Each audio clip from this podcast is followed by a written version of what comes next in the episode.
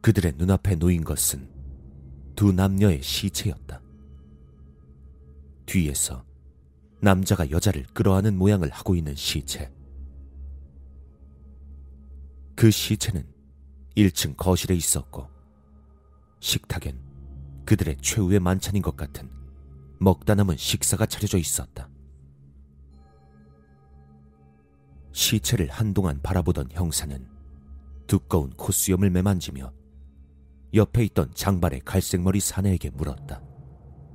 이봐, 어떻게 생각해? 역시나 동반 자살이겠지. 형사의 질문에 그 사내는 고개를 살짝 갸우뚱거리며 말했다. 동반 자살이요? 왜 그렇게 생각하세요? 형사는 다시 한번 콧수염을 쓰다듬고 그의 물음에 답했다.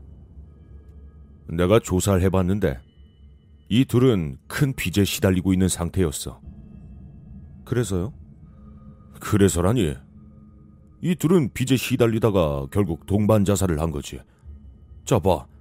이미 부엌에서 증거물로 독약도 찾았다고. 형사는 증거로 찾아낸 독국물이 담긴 작은 병을 갈색 머리의 사내에게 보여주었다.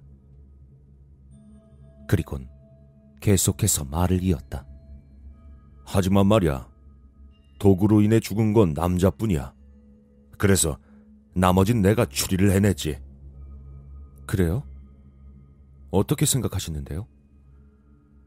궁금해하는 사내의 표정에 형사는 들뜬 표정을 지었다. 그는 그의 외투를 매만지면서 어깨를 으쓱거리며 말했다. 우선 남자는 자신이 사랑하는 여자를 먼저 죽였어.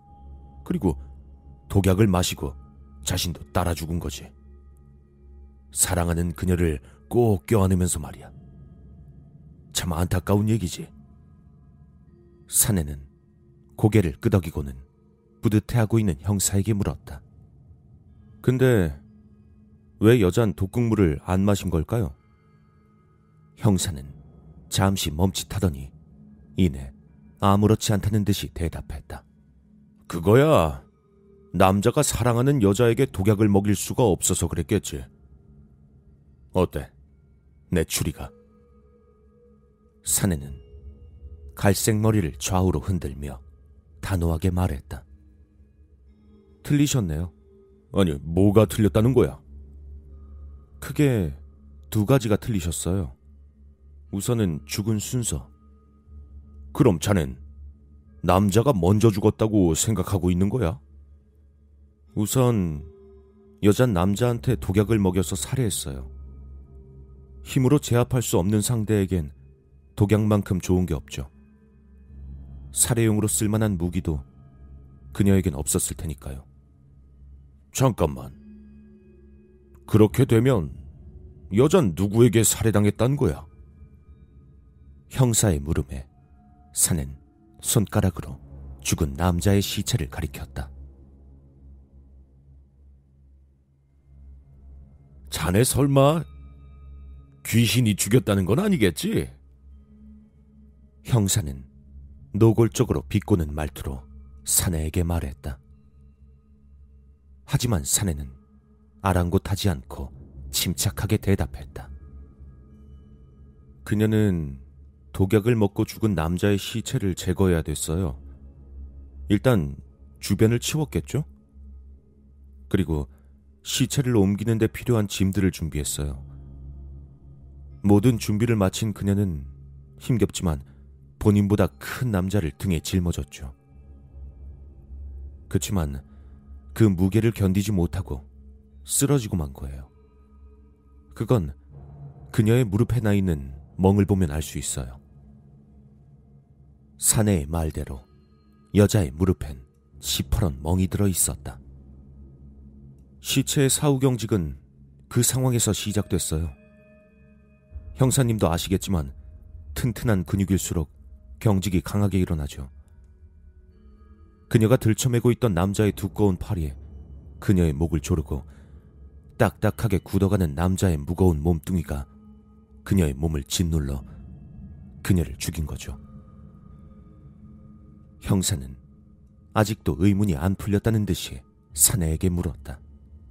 아니, 무릎에 멍 정도야 우연히 넘어져서 생길 수도 있는 거고, 사내가 먼저 죽은 그녀를 끌어안고 죽어서 경직됐을 가능성도 있지 않나?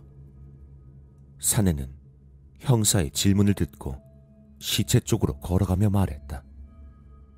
시체를 아주 자세히 보면 보여요. 물론 정밀 검사를 하면 밝혀지겠지만 뭐가 보인다는 거야? 남자의 팔뚝에 묻은 여자의 매니큐어 그리고 여자의 손톱에 긁혀 있는 남자 팔뚝의 살점이요. 이미 죽은 여자가 남자의 팔뚝을 붙잡을 가능성은 없겠죠? 말을 마친 사내는 더 이상 말이 없는 형사를 지나서 현관 쪽으로 걸어갔다. 그의 뒷모습을 말없이 바라보던 형사는 문득 한 가지가 더 떠올랐다. 저 잠깐만. 아까 두 가지를 틀렸다고 했는데 죽은 순서 말고 다른 하나는 뭔데? 사내는 형사의 물음에 뒤를 슬며시 바라보며 쓸쓸한 미소를 지은 채 대답했다.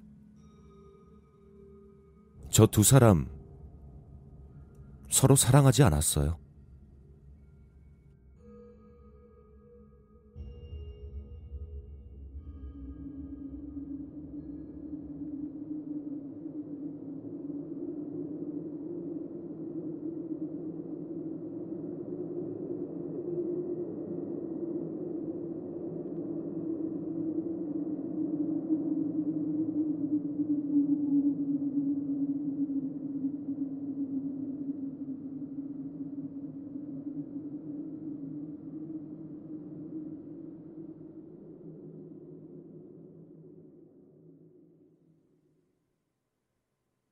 저 두 사람 서로 사랑하지 않았어요.